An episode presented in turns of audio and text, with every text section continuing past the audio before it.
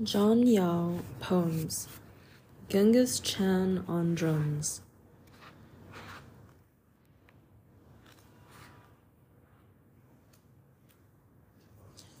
Darts and Brooms When I was a child, every story you told began with the same line. One wants to become a squirrel capable of surviving winter. No one could ever guess what you would say next. Which is why we huddled around you each evening and waited for the shadows to walk deeper into the crowded room. All across the countryside, beribboned heirloom bundles of arts and letters began to be stored in broom closets, while the brooms were to put to better use. According to one of the few surviving chronologies of that turbulent era, this is what happened next. As members of a village or a town, for some reason cities didn't count. We had to find a new way to measure distance, to anticipate what provisions were needed to travel from point A to point B. It had to be written in a language that we could all agree on, and that not proved elusive. In some parts of the countryside, it was reported that cookies were banned, a bourgeois luxury signaling that the roots of one's thoughts were planted in the leafy pond of idleness. This was how further roadblocks to wholesome advancement were removed. Elsewhere, though this has proven harder to pinpoint, caravans got stuck in time. One day we got news from a city seen on the horizon. Rows of bobbing smiles were erased from the faces of disgraced instructors. The oldest instructors, the ones closest to being completely useless, as opposed to partially useful, were dressed up as scarecrows and brought out to the fields so that they could become one with nature. So began the all consuming reclamation project, the great upheaval, where barn swallows were trained to peck the eyes of interjectors and those gleaming with inconsequential infirmities. Your part in this remains a mystery since you were not a direct participant, at least as far as anyone remembers, or even a line of marks in a list included in a citation.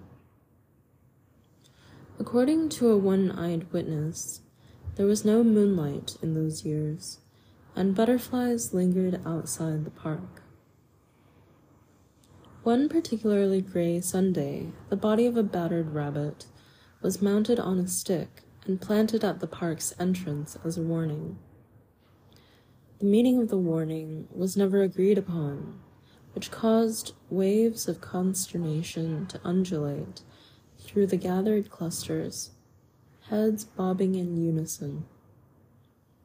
It is known that there were other situations where it was best to imitate pigeons, but these have not yet been entered into the record. Monkeys were freed from their manacles. No one disputes any of these versions, since they all have a ring of truth to them, however small and dirty.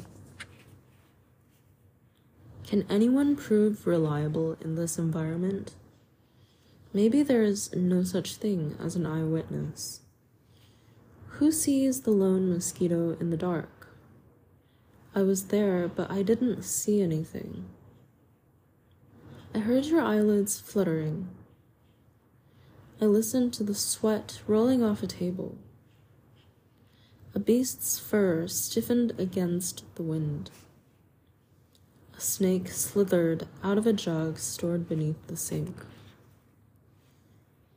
The faucet never stopped crying, one pathetic tear at a time. I listened to your body sinking deeper into the mattress that separates us from the dissatisfied earth. We are not lying next to each in the dark, because it is forbidden and we always obey the dictums posted on our doors. I feel you trembling in the humidity of collective apprehension. I try to believe that this is a dream scrap floating on a pool of spilled wine. I don't remember where I read these stories, or if I read them, maybe they just came to me.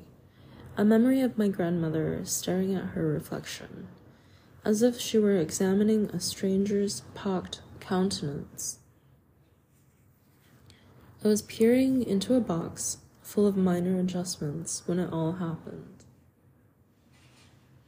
I was having an erectile dysfunction when a commotion began taking place outside my window. I was talking to a rooster or a sheep, someone disguised as a confidant. The last time I scorned your shadow proved to be our undoing. The symbol for love is a skull. It does not have to be grinning. It is not a hollow container where you store your jewelry or an orb to be polished by the bedroom window. You should not have told it your secrets. Those who say poverty finds its own humor are liars, deluded as the mayor on his hands and knees, pretending to eat grass. This is what you never talk about, even though it is written all over your face. Your neighbor was put out to pasture. We looked at four walls and learned to sew and sing. Sometimes you would get up and dance. For years, you took comfort in climbing onto the only table your relatives left behind and pretending that you were looking for the horizon.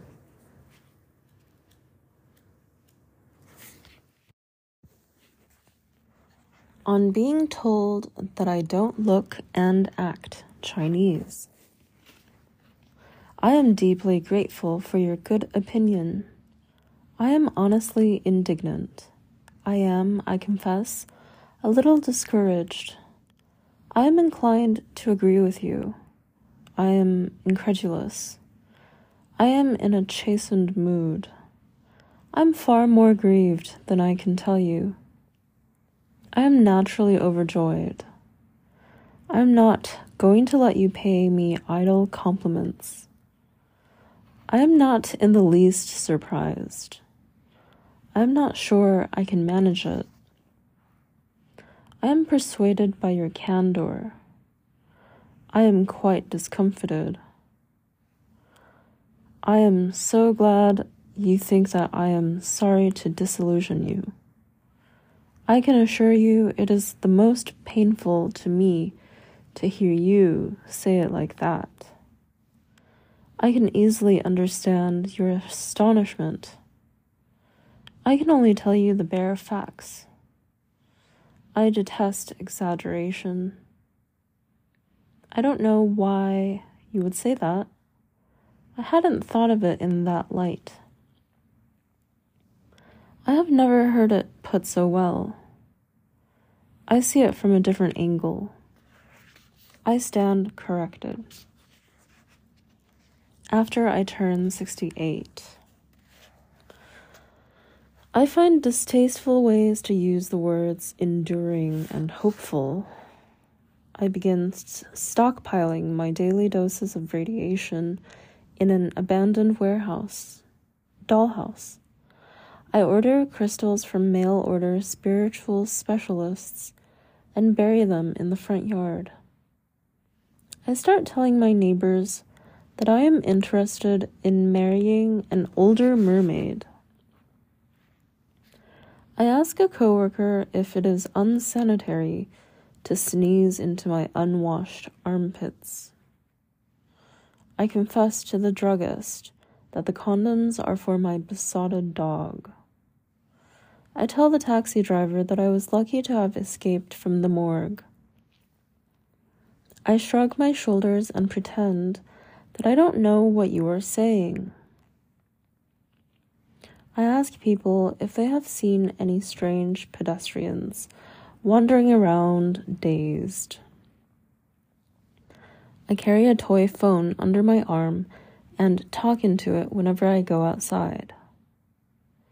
I once told my psychiatrist that I speak gibberish in four different languages. I pretend that I am poet interested in discarded library books and obscure rhymes. I always sign the guest book with three X's because growing old is pornographic. O Pei Sonnet 10. Chinese people can't cry, their eyes aren't big enough. Their eyes aren't big or straight enough to let them crocodile slippers slide out. In Eastern Noodle, where every dentist is Wong, you can always buy samples of boiled dog squalor. Why should we let them try and keep up with us? How dare they look at us with that impervious squint? Make no mistake, these are tight fisted little marauders. Hollywood Assessment got the right narrative for this. You need to kill them off in the first or second scene, further proof that they will get what is coming. Let them enjoy the fruits of overpopulation. Let their countryside fill with falling sheep. Let them crawl over each other. Rapacious bugs think they can warm their spreading butts on America's corpse. O Sonnet 11 There is no room for them horizontally, vertically, or in a jar, glass or ceramic. Even these have started to take up too much room. The confiscation of coffins and urns is a top priority. We must stop the practice of filling the ground where there should be factories and high rises.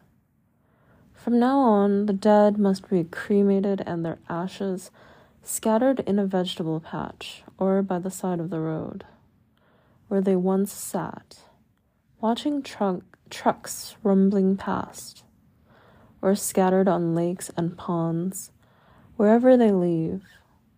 No sign of having once taken up space and now dissatisfied, wish to leave some part of their husk behind, stubborn coots,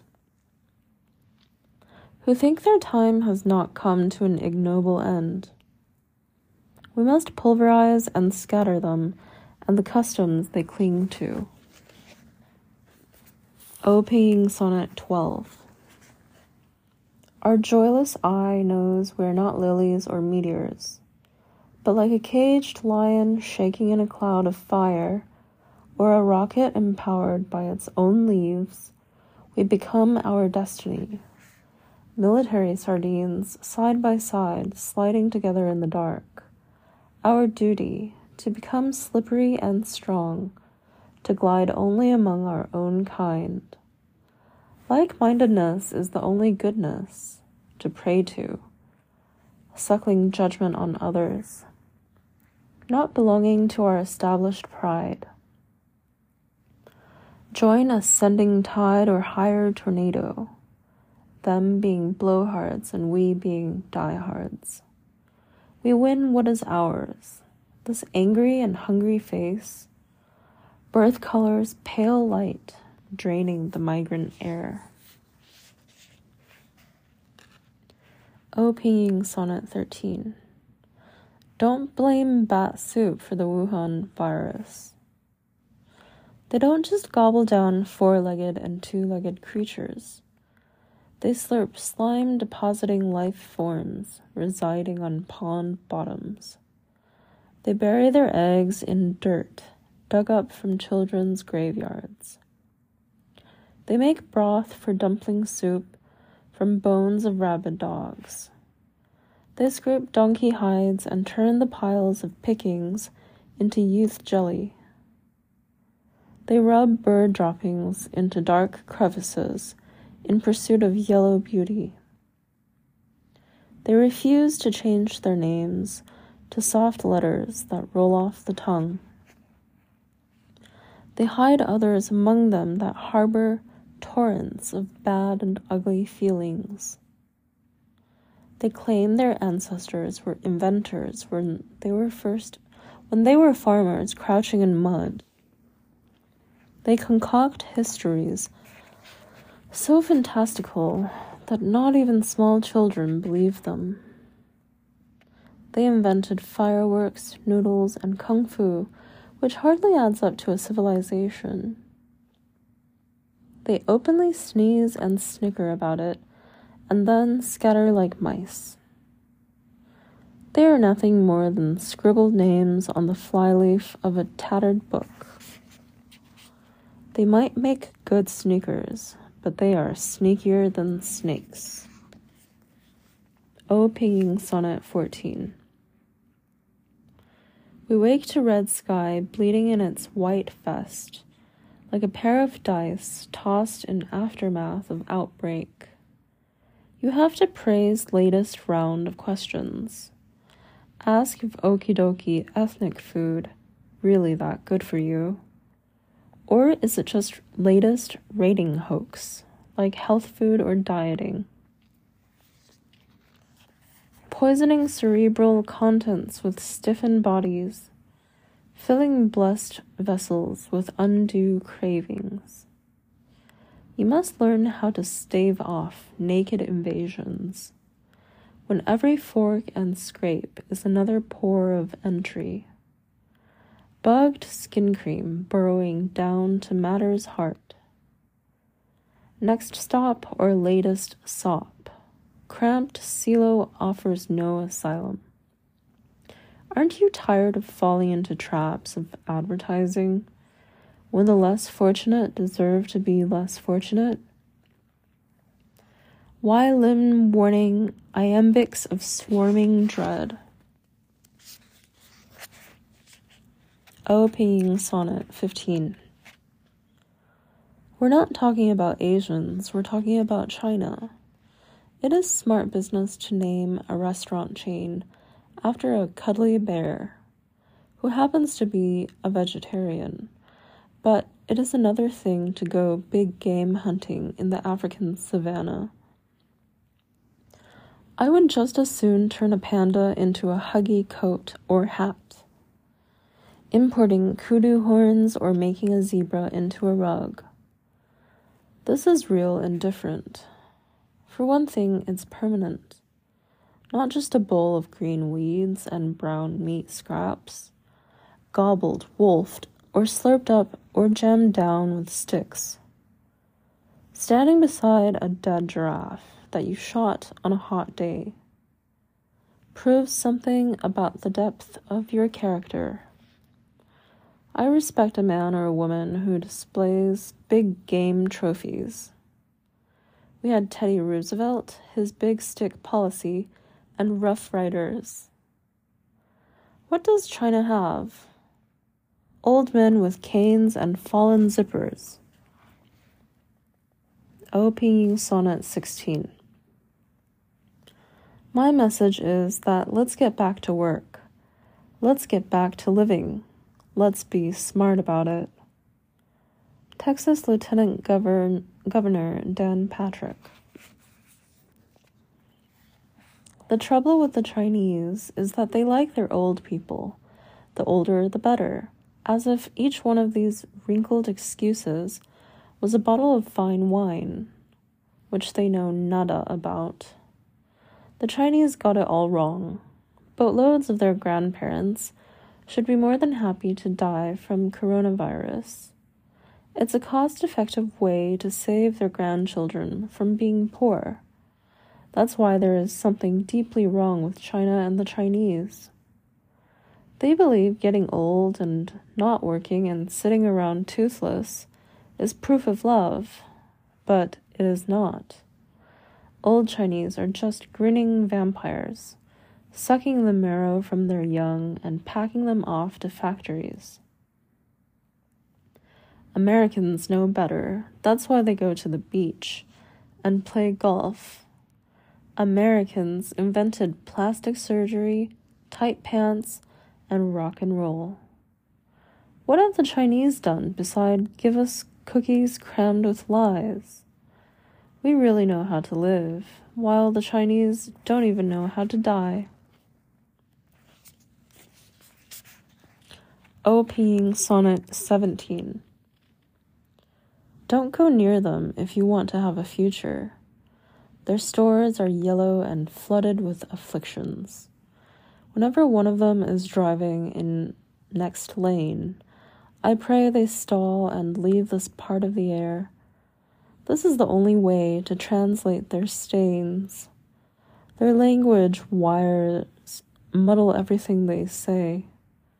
Too many to begin with if you ask the sky. I know some can see out the sides of their faces. Got those shiny black beads and a special tongue for spotting a wedding ring at the bottom of a lake. Known to sell their daughter's hair to wig makers.